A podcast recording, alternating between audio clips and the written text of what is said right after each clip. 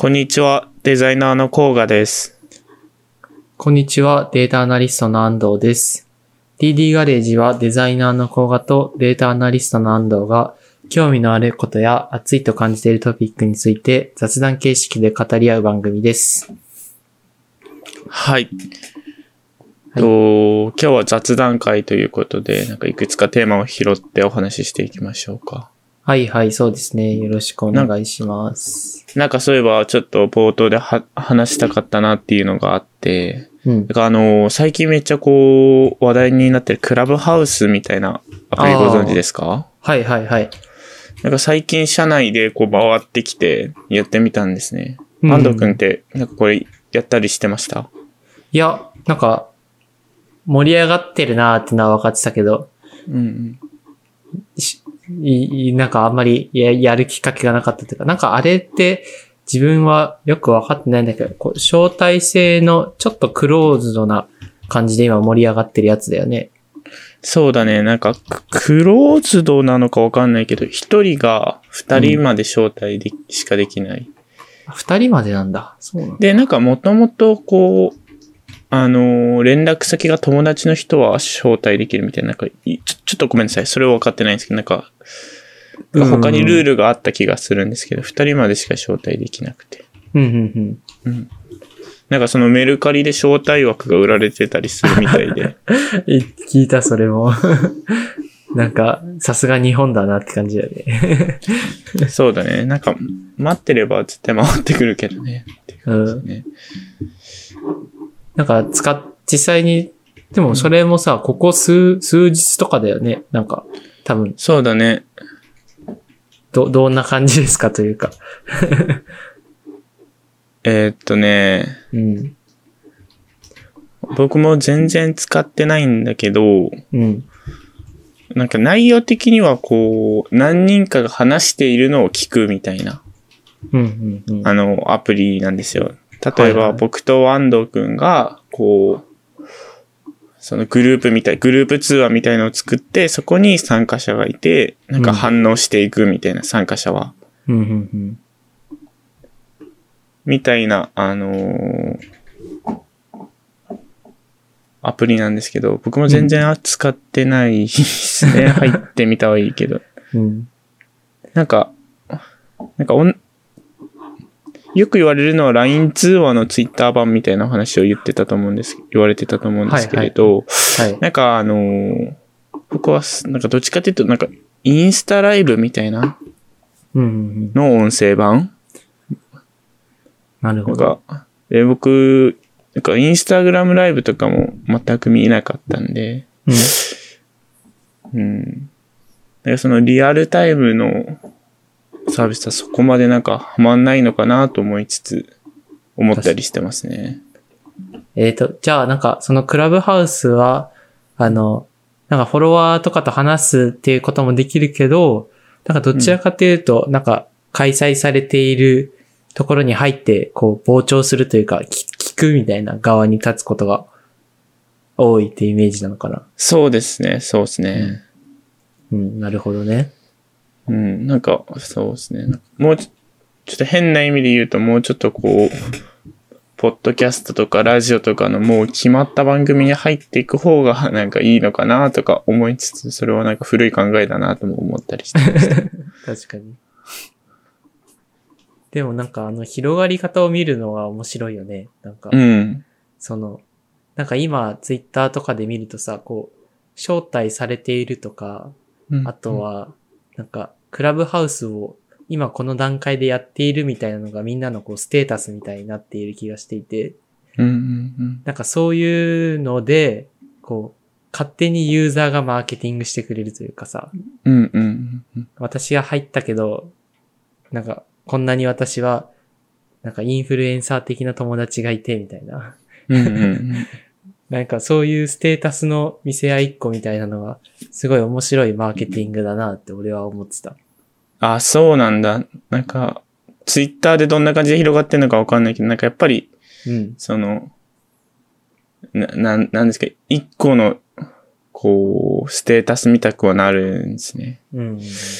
うんでも、そっか、講画もやってたりして、結構もう、ユーザー数とかもすごいことになってるのかなそうだと思いますね。結構周りの知ってる人は、うん。なんだろう。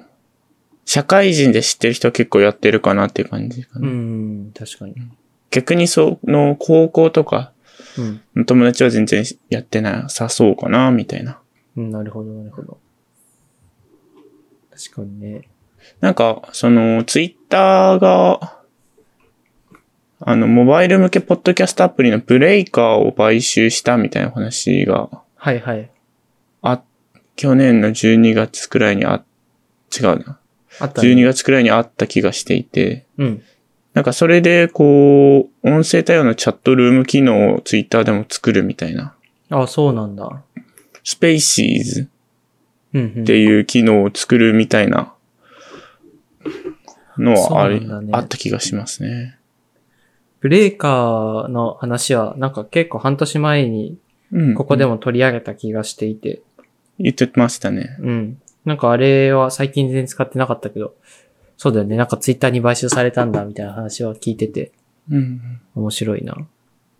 なんか今年はポッドキャストっていうかその音音声向けアプリ、うん。音声アプリがなんか、ちょっと前半を盛り上がるかもしれないですね。そうだね。でもなんかそういうことを何年も言っている気がす あの Google ホームとかね。る。そうそうそう。音声アプリっていいんじゃない？音声メディアって面白いんじゃないみたいなね。うんうん。まあ確かにでも、新しいというか、新しいというか、なんというか、その、まあクラブハウスっていうあソーシャルメディア、こうん。う、なんか結構僕たちって、ツイッターとかインスタとか、僕は得意だけど、なんか、もうすでに流行っているもので、みんな結構使っている段階で入る、そのサービスに登録したみたいなことが多かったんで、うん。なんかこの、初期の段階みたいのを見れるっていうのはクラブハウス面白いのかなとは思うか。うん。そんな感じですか。うん。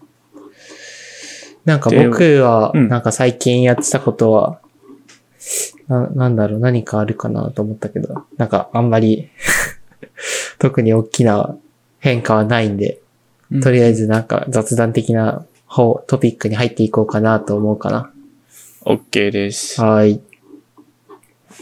まあ、何個か挙げているんですけど、うん少しこう SF チックなものとか最初にこう共有したいなみたいなのを思っていて、うんなんか一つ目は IGN Japan っていう僕が結構見てるゲームとかサブカルのやつを結構取り上げてくれてるメディアなんだけど、うん。なんかそれはマイクロソフトが亡くなった人の声を真似るチャットボットを作る特許申請っていう記事ですね。うん。まあ、えっ、と、先週くらいに公開されていて、まあなんか、こう、機械学習とか、そういうディープラーニングとかに興味がある人が結構反応していたことかなと思ったんだけど、なんかこれはどういうものかっていうと、まあ、その SNS とか、そういうところでの投稿とか、あとは音声のデータとかを全部認識して、こう、機械が真似ることで、その人の人格を作作るみたいな。うーん。そうそう。で、そういうような技術がもうかなり、うん。まあ確かにできるだろうな、みたいな思ってたけど、まあ、こういう形でちゃんと表の世界に現れたというか。実現可能な技術として出てきたんだなっていうのが一つありますね。なるほどですね。うん。これでなんかぶ、うんはい。だから記事の中でブラックミラーのエピソードと似ていなくもないって書いてありますね。そうそうそう、それがなんか、僕も見た気がするな。あ、見た？これ面白かったよね。あの、なんか、その、結構、ブラックミラーのエピソードでなんていうエピソードかちょっと忘れちゃったんだけどさ、あの、うんもともと夫婦で生活していて、なんかその旦那さんが亡くなってしまって、うんうんこう途方に暮れているんだけど、奥さんは。その時に、その、その旦那さんの SNS のデデータを全部使って、ロボットに記憶を作っちゃうみたいな。そうだ、たそうだね。確か SNS のデータをなんか引っ張ったのか。そうそうそう。もろそのままじゃんと思って。確かに確かに。いや、なんか、面白かったなって感じかな。なるほどですね。うんなんか、き近未来っすね。うん。なんかでもさ、こう、なんだろう、SNS のデータとかって、うんその人が亡くなった後とかにどういう風に保護されるんだろうとか、実際に残り続けるのかな、みたいなちょっと興味があるかな。うーん。どうなんだろうね。そんなにこれ以上話すことはこの記事でないんだけど。次の記事行きましょうか。なんか、ちょっと待って。うん。うんそ、いや、でも、なんだろう。SF 見てて面白いな、面白いなとか思うのは、こういう感じにさ、ちゃんと未来を当てているというかさ、ワクワクするというか、うんそんな感じなんで僕は SF 好きで。今後あんまり見ないんだよね、SF とか。そうだね。うーん。あれ、安藤に比べたら見ないと思う。なんか、そう、そうですね。別にそんなに見るタイプではないですね。うんうんうんぜひぜひ。はい。なんか最近、サブカル的なお話で言うと、うん。どうなんだろう？何が熱いとかあるのかな？ちょっと待ってよ。見てみよ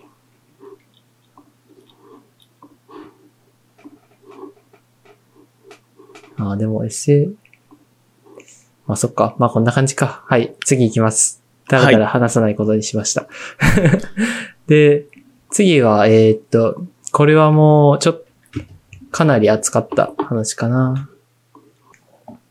あの、半年前くらいに話したやつで、うん GPT-3 っていうのがあって、それはなんかこう、自然言語の処理を、こう、機械がいい感じに理解してくれて、例えばなんか、簡単なデザインとかだったら、えーっと、抽象的な言葉を与えるだけで UI デザインしてくれたりとか、うん。うん。うんあとはなんか、なんだっけな。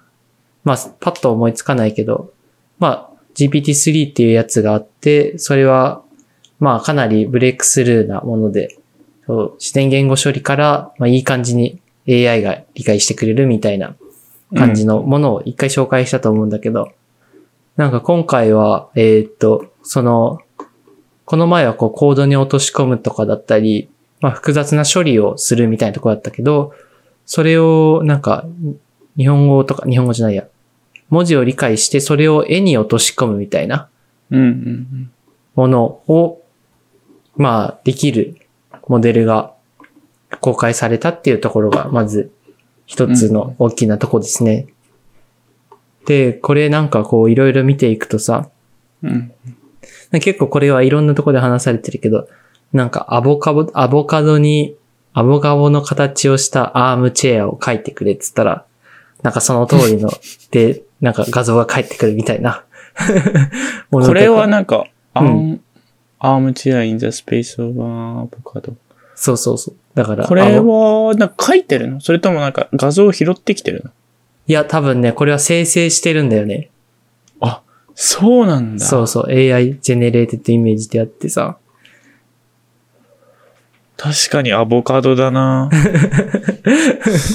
そうそう。だからなんか、それとか、まあなんかいろんなこう事例が載っているんだけどさ。まあなんというか、この前はこう、ある程度のコードとか、今ちょっとずつその GPT-3 がどういう風に使われてたかみたいなところとか少しずつ思い出してんだけど、例えばなんか簡単な SQL クエリとかを書い書い書いてくれたりとか生成してくれたりしてたんだけどさ、うん。なんか次はこうデザインを作っちゃうみたいなものが出てきましたよっていうのが、なんかすごいなと思ったところかな。そうっすね。そうそう。で、あの、結構この話した日本人の人が語っているところでよく取り上げられているのが、イラストやっているじゃん、なんか。無料で公開しているうんうんうん。イラスト屋がこれで廃業になるんじゃないかみたいな。なるほどね。で、そう話されてた直後というか、す、つい最近にイラスト屋が活動を休止しますみたいな。あ、そうなんだ。そうそうそう。そういうニュースが出てて、うん。うん。なんか、なんて言うんだろう、デザイナーとかこう、例えばグラフィックデザイナーの人たちとかが、ねこれを見てどう思うんだろうな、みたいなことは、少し 気になったかなと思いました。なるほどっすね。確かに。まあなん、か、うん。こう、ちょっとデザインをやってた僕、自分、大したものではないんですけど、自分で言わ、こう、見ると、うんうん。まあ、やっぱりデザイン、プロ、プロであれ、あればあるほど、こう、デザインってこう、なかなかしディティールにこだわると思うんですね。うんうん。なのでやっぱりここういうのってまだディティールまでにはこだわれてないけど、うんやっぱり大枠はできているっていうところうんうんうん。で言うと、なんかこう、一種こう、アイディエーシなんかこう、アイディアの発散としてはすごいこう、いいツールだなっていうのが、一個うん。あるのかなって思っていて、かつ、なんだろうな、こう、とはいえなんかこう、やっぱアーティスティックになる部分ってその人の個性、あ、これはデザインじゃなくてアートの部分で考えると、うん。うんアーティスティックになる部分ってやっぱりその、その人の個人の感性だったり、うん。するものが入ってくるから、それはやはりなんか感性的なものまでこう機械がもう持っていくっていうのはなかなか難しいのかなっていうふうにはある程度思っていて、うんうんそこがやっぱりす機械との差別化点、なんかどれだけこう自分の世界観とかを見せていけるのが多分アートうんうんうん。だと思うので、なんかそこはアートにはやっぱりちょっとこう真似できるのは難しいのかなとは思いますね。うんうん。確かにね。まあだからこう、なんだろう、80点のものを共有するみたいなとこだったら、こういう、な自動化されたものでできるかもしれないけど、そこからこう突き詰めていくみたいなところだったら、ね、あの、うん 人間というか、そういうところにまだ優位性があるみたいなとこだよね。そうですね。うんなんかでも一方でさ、こう、むしろこれが機械に作ってもらえる、もらっているからこう、なんだろう、か価値があるみたいなとことかも、もしかしたらあるのかなみたいなの思っててさ、うんうん。こう数年前だったか忘れてしまったけど、こう、機械が自動、えーっと、自動生成した、なん、えー美術品芸術作品がかなりの高額で下ろされたみたいな話とかもあったりしてさ、うんうんうん。まあ、なんか、うん。逆に人間にない発想みたいなのができたりするのかな、みたいなね。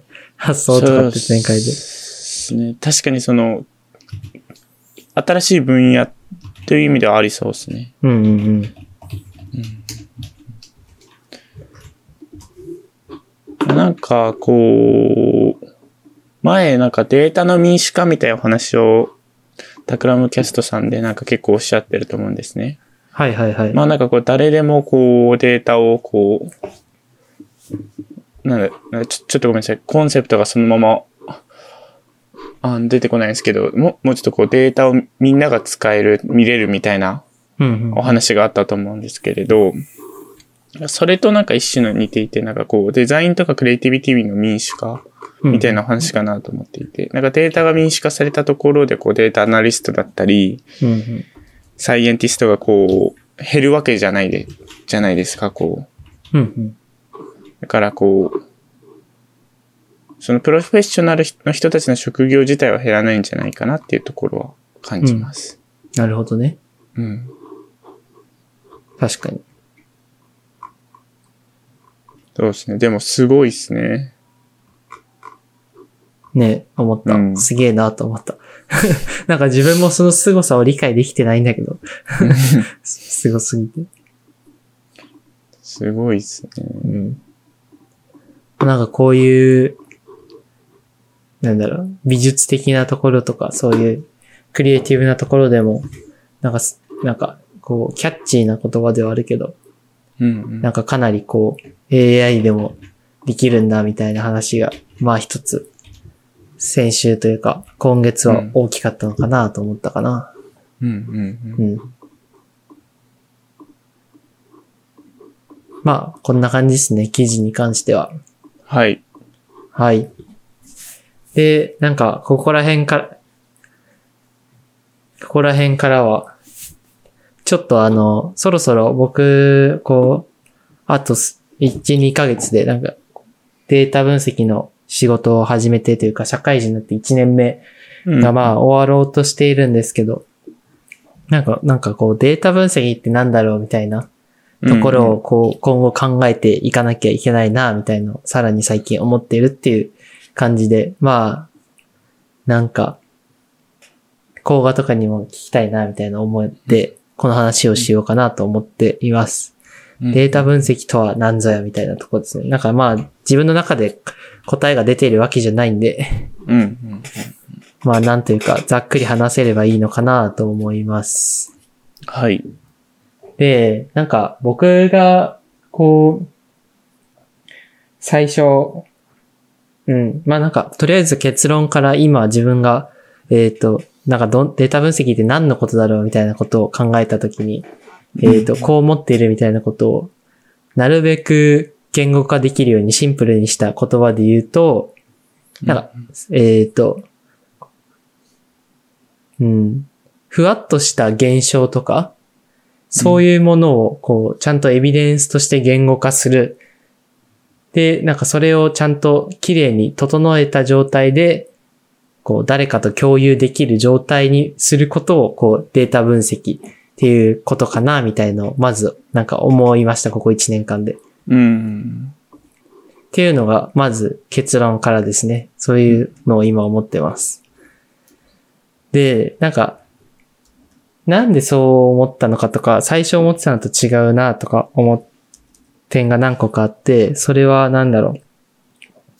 こうデータ分析の仕事始める前とかは、なんかデータ分析ってこう、新しいものを見つけるとか、うん。なんかそう、見えなかったものを、見え、見えなかったものというか知らなかったものを発掘するようなうん。データマイニングみたいな要素で僕はこうデータ分析っていう言葉を捉えてたんだけど、なんか仕事とかでもやっていると、むしろこう、結構こう、どういうプロジェクトが多いかっていうと、なんかお客さんはこんなふわっとした問題感とか課題感とかがあって、で、実際それはなんかどういう理由でそうなのかみたいなところとか、なんか自分たちが持っている肌感と、えーっと、まあその現状、本当に問題なところって正しいのかみたいな答え合わせをしてあげるみたいなのが、多分なんか僕がこう携わってきたデータ分析で、で、なんか多分こう、で、僕はなんかそれはこうコンサルみたいな形でやることが多くて、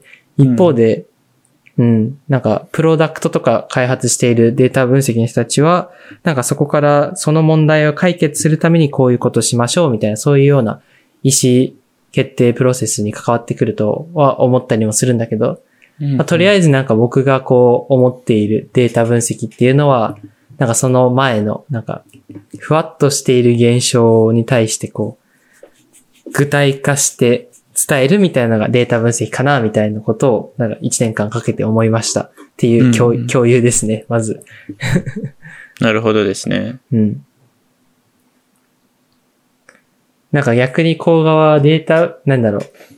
データ分析とかあんまりやらないだろうけど、どういうイメージがあるというか。そうですね。なんか最近データ、多分その、なんかこう、安藤君のようにアナリスト的にデータ分析することはないんですけれど、うん。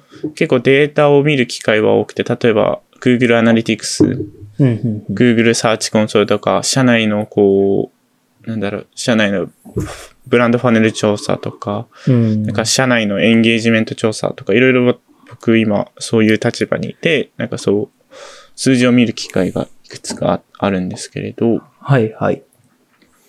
なんか、その安藤くんがおっしゃってた、なんかデータ分析は何のためかみたいな話で言うと、うん。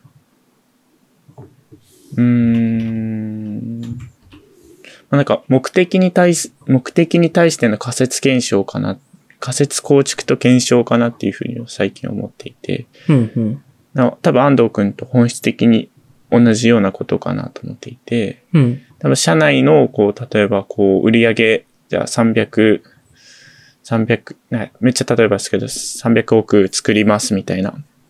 最上位の目的があって、そのためには、例えば、あのーなんで、なんですかね、女性の20代層を、を狙いましょうみたいな戦略があって、はいはい。そで、今でもし社内の課題では、えっ、と、そこにリーチできていませんみたいな。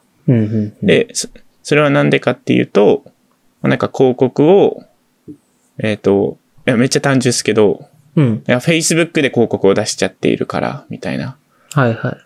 で、なんか仮説としてはもうちょっとこう若い女性がいるインスタグラムとか、うんなんか YouTube とかに絞った方がいいんじゃないかみたいな課題があって、うん。そのためになんかこうデータ分析をし、その仮説を立てて、そのデータ分析をして検証するみたいな、うんうんうん。みたいなところが、こう、なんかデータ分析をやる理由かなっていうふうには思ってますかね。うんうんうん。なるほどね。なんかちょっとマーケティング寄りな考え、マーケティングっていうかこう、そうですね、なんか利益利益が関係する、こう考え方にはなりますけれど、っうんうんうん。ていうところですかね。なるほど。いや、そうなんだよね。確かにその、企業のドメインとか、その扱っている商材とかでも全く違ったりして、あとはそのデータ分析のチームの中でもやることが違ったりはするのは当然で、こういろんな人のものというか意見があって当然だなと思って、うん。でも、こう型も確かに結構近いかな。なんか、何が課題で何が問題で、そういうのを、なんだろう、見える化するというか、うん。それがまあ重要なの、重要というか、まあ求められていることかな、みたいな確かに思いましたね。同感です、ね。そうで。すね。うん。やっぱりこう、企業で働く身としとしては、それが何のためにどれくらい利益貢献しているのかっていうところに落とし込まなきゃいけないのが、なんか僕たちの仕事じゃないですか、一応。なんかす、なんか多分、その、研究者とかの意見とかも聞いてみたいですよね。確かにね。その、ファクトを発見するみたいな。うん。いやでもまあそれでも結構似ているような、根幹としては似ているような気がするけど。ちょっと話ずれますけど、はい。なんかあのー最近思っているのは、うん。なんかこう、例えば調査を行って、めちゃめちゃ莫大なデータがあります、みたいな。はい。で、なんかその莫大なデータをこう、なんか、こう、もちろんまとめていくと思うんですけれど、うん。なんかこう、例えば社内に発表するとか、クライアントに発表するっていう時に時間って限られているじゃないですか。もちろん全部有効活用するのが大切だとは思うんですけれど、うんなんか限られた中で何をどう、何をどれだけ見せるかみたいな話ってすごいなんか意外と重要かなと思っていて、はいはいはい。何をど、何をどれくらいどうやって見せるかうん。っていう話がかなりなんか大事かなと思っていて、うん。確かに。かそれってどの、何を見せるかっていうのはどの優先軸で決めるかっていう話かなと思っていて、うん。なんか、それがめちゃめちゃこう、重要だなっていうのは最近思ってますかね。もちろんその、そうだねどう、どのように見せるかっていうのは、なんかもちろんデザインとかうん。もそうですし、なんかめっちゃ基本的なところで言うとどういうグラフ使うかとか、うん。みたいなのとかもあるのかなと思っていて、うん。なんか、すもちろんデータを分析すること自体も難しい作業かなと思うんですけど、それをこうプレゼンテーションするっていう作業も、うん。じゃあ重要かなっていうのは最近思ってます。確かにね。いや、それは、そうだね。なんか僕もここ半年で、そういうのに悩まされるというか、それがこうメインというか、なんかそこは工夫のしようというか、うん。なのかな、みたいな思ってますね。あの、まあでもなんかこう、最初のスタンスとこう変わったというか、ものは、うんなんか、その、何を見せるかとか、何が必要なのかみたいなところに、なんか自分で考えすぎないみたいなことを僕は結構意識してますね。うんなるほど。うん。まあなんかどういうことかっていうと、結局、こう、僕らはこうやらなきゃいけないこととか、こう見せなきゃいけないものっていうのはたくさんああると思うんだけど、うん。実際になんかそれが本当にお客さんにとって理解したいものなのかとか、うん。それなんかチームの中とかでもいいんだけど、お客さんじゃなくて、うん。まあ、そのなんか、もっとそこ見たいのにみたいなところって100%汲み取ることって結構一人でやると難しいと思うんだよ。うんうん。なんか思ってて、思ってるて、なんか、そうなった時にこう、なんだろう。いかに、その、コミュニケーション取って、その、両、両方に、そのプロジェクト全体として一番有益なものを作るのかみたいなのが、まあ重要だと思うから、な、なるべくこう自分で考えすぎないみたいなところは、むしろなんかこう考えすぎてたみたいなところがあって、それを結構注意されたことがありましたね、僕は。ああ。なるほど。なんかう、ん。すごい、こう、一年、一年頑張ったなって感じですね。いやいやかなり。そうなんですね、うん僕は全然そんな思考までい至らなかったのですごいですね。なるほど。なんか、なんだろう。結構その、多分コロナみたいな影響もあって、あんまりこう先輩とかに気軽に聞けないみたいなのが、こう、チームとしても、まあ自分の中でもかなりこう、課題感として大きかったんだよね。うんうん。まあそんな中でこう、結構自分の中で解決しようとか自分でやりきるみたいなものが意外とこう若手に求められているのかなみたいな勝手に理解しててさ。まあ、一方でそのわからないものはわからないというか、うん、そこでこうちゃんとコミュニケーション取ることがむしろ僕に求められてることなのかなみたいなね。うん。最初はなんかそういう感じで、こう、最初注意受けて、その後はなんだろう、ちゃんとそのなんか議論できるようなデータを作っていくみたいなところとか、その、なんかわからないことを自分の中でちゃんと言語化して、何がわからなくてうん、なんかどういう風にしたらいいですかみたいな、こう、示唆を、示唆というかアドバイスを受けやすくする状態に持ってくみたいなのが、まあなんか僕はまだ課題だけど、なんか重要なのかな、みたいな思ったうん。うん。ですね。なるほどですね。うんで、なんかそこで言われたのが上司の人に、なんか、本田翼が考えるこ、なんか、日々考えていることみたいなものが YouTube にあるみたいなの言われて、結局それ僕見たか見なかったか忘れたんだけどさ、あの、う悩んでいる状態っていうことにはこう、あんまり意味がないみたいな。話をしてて、悩んでいる状態、ちょっとよ、あったかな？忘れ、その悩んでる状態って、自分がこう何を成し遂げなきゃいけないのか分かっていない状態みたいな。うん。それはなんか、悩んでいるでであって、こう考えている状態とか、なんか問題解決に向かっていない状態みたいなことをかなり言われ、いっていう状態だよみたいなこのお話でさ、うん。その、わかんないことをずっと、わかんない中でもがき続けても、多分、なんか意味ないというか、むしろ時間の浪費というか、なので、悩む状態を作らないみたいな。うんできるだけ少なくするみたいなことは、なんか意識しなきゃな、みたいな学びですね。なるほどですね。なんか、それ、ちょっと、ま、全く同じことが、うん。なんか、安宅さんっていう方ご存知ですか？安宅さん？あのー、シン・ニホンとかを最近本で書いてる人、はいはいはい。多分データ分析も結構行っている人の本で、なんか、 issue driven、イはいシューからはじめよっていう本があって、うん。そ、の冒頭で多分、優れた知的生産に共通することっはいはいはい。ていう章があって、そこで考えると悩むの違いは、みたいなお話を冒頭でされていて、それをめっちゃ思い出しました。ああ、その話された気がするわ、俺も。本当 悩むはなんか考えを振りをすること。考えるは建設的に考えを組み立てることみたいそうそうそな。なんか悩んでいる自分に気がついたら、もう一旦なんかこう、ちょっとそれをこう、もう少し俯瞰して考えるみたいなう。ことは大事ですね、みたいなことを考え、書いてあった気がする。うん、確かに。でも本田翼さんからそんななんか、なんかその、なんか別にその、本を書いているとかいう人じゃないじゃないですか。どちらかというと芸能活動の女に優ですね。うんうんうん。確かにね。うん。からなんかそういうのがこう、口からおっしゃられるのはなんかめっちゃこう、びっくり、驚きですね。それ なんかへ悪い意味じゃなくてですけれど、うんうん。へまあすごい偏見ではありますけれど。あ、そう、なんか、ツイッターで本田翼とイシューから始めようが同じことを言っているっていうのがあって、それ、それを僕は上司に共有されましたね。あ、なるほどですね。うん。そうですね。確かに。うん。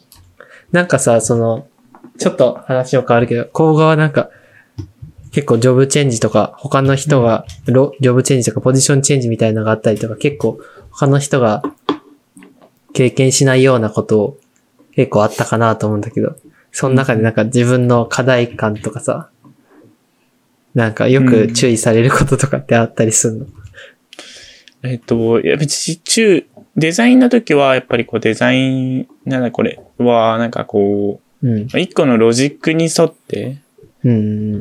なんかやっていくみたいなことが一個重要点があって、うん。うん。なそれは結構言われてたのと、あとは、これはこう直接言われたわけじゃないですけど、うん。これも正解かどうかもわからないんですけど、やっぱりデザインって何が正解かわからないからこそ、はい。全部やって消去法でもう、これは、これじゃないからこれっていう消去法でしかなんかなかなかこう見つけれないことって、正解をこう縮めていかなきゃいけないことってあるなと思っていて、はいはいはい。本当にそれをやっているかっていうのがうん。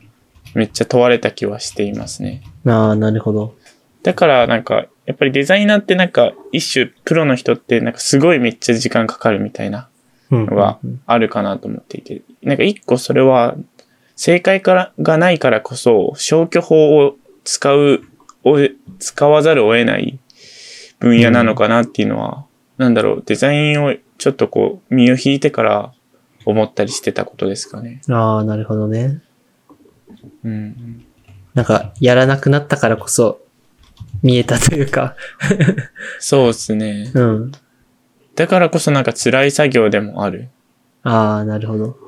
かなっていうふうには思いますね。でも、な、何千パターンっていうのがある、あるので。はいはいはい。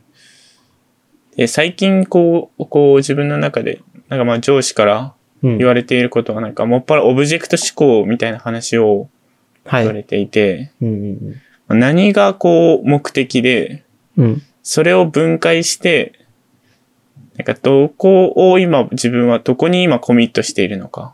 はいはいはい。で、それをコミットしたらどれくらいのこう価値があるのかうんうん。っていう話をめっちゃされてい、まあその直接されてるわけじゃないですけど、っうん。ていうのはこう言われていて、うんうんうん。結局目的を因数分解して優先度を決めて、うん。なんかその自分のこう、なんだろう、費用対効果をにおいてこう優先順位を決めてはいはいはい。っていう、その自分がなんでその仕事をやるかうんっていうことを結構問われてる気はしますかね。なるほどね。確かにね。うん。そうだよな。そうですね。なんか、そこは結構最近ジョブチェンジをしてから、まあマーケティング、リサーチ的な作業を多くやっているので、うん。うん。だからこう、んなん、何のためかっていうお話はめっちゃされますかね。なるほどな。かつ、なんか自分の会社がスタートアップであるからこそ、うん。成果を出さなければ、うん。あのーファイヤーになりますし、おー あのーこう、部署すらなくなっていくっていうのも、僕が入社してから、結局何のためにあったんだっけ？この部署みたいな、なって、部署解体みたいなのもあるので、おーシビアだね、そこら辺は。うん。なので、その、自分を守るためっていうのも一種あるし、うん。こう、会社にどれくらいこう、会社にこう、最大化して貢献するみたいな話でいうところでもあるのかなと思います。うん、うん、うん。なるほど、なるほど。やっぱりその、自分がどれだけインパクトを出したかっていうのはなんか一種、僕たちの会社ではなんか、社、社内に対してこう、うん。僕はこういうことをやってこれだけのことをやりましたってちゃんと言えないとやっぱりダメなんっていうところが、うん。うちの会社では風潮があるので、うん。あるかなと思っていて、なんかそこですかね。めっちゃ当たり前のことですけど。なるほど。うん。いや、でもそうだよね。ちゃんとその、貢献みたいなのが可視化できる、うん、可視化できるというか、ちゃんと認められるみたいなのは重要だよね。いや、そうなんですよね。うん。なるほどね。そうですね。最近なんかこう言われて、できてないですけど、こう、なんだ、それをこう、考えて仕事をし一種しているかなっていうのは、デザインとジョブチェンジをして変わったことですかね。うん、うん、うん。なるほど、なるほど。うん。いや、ありがとうございます。いい感じの振り返りを聞けたと思います。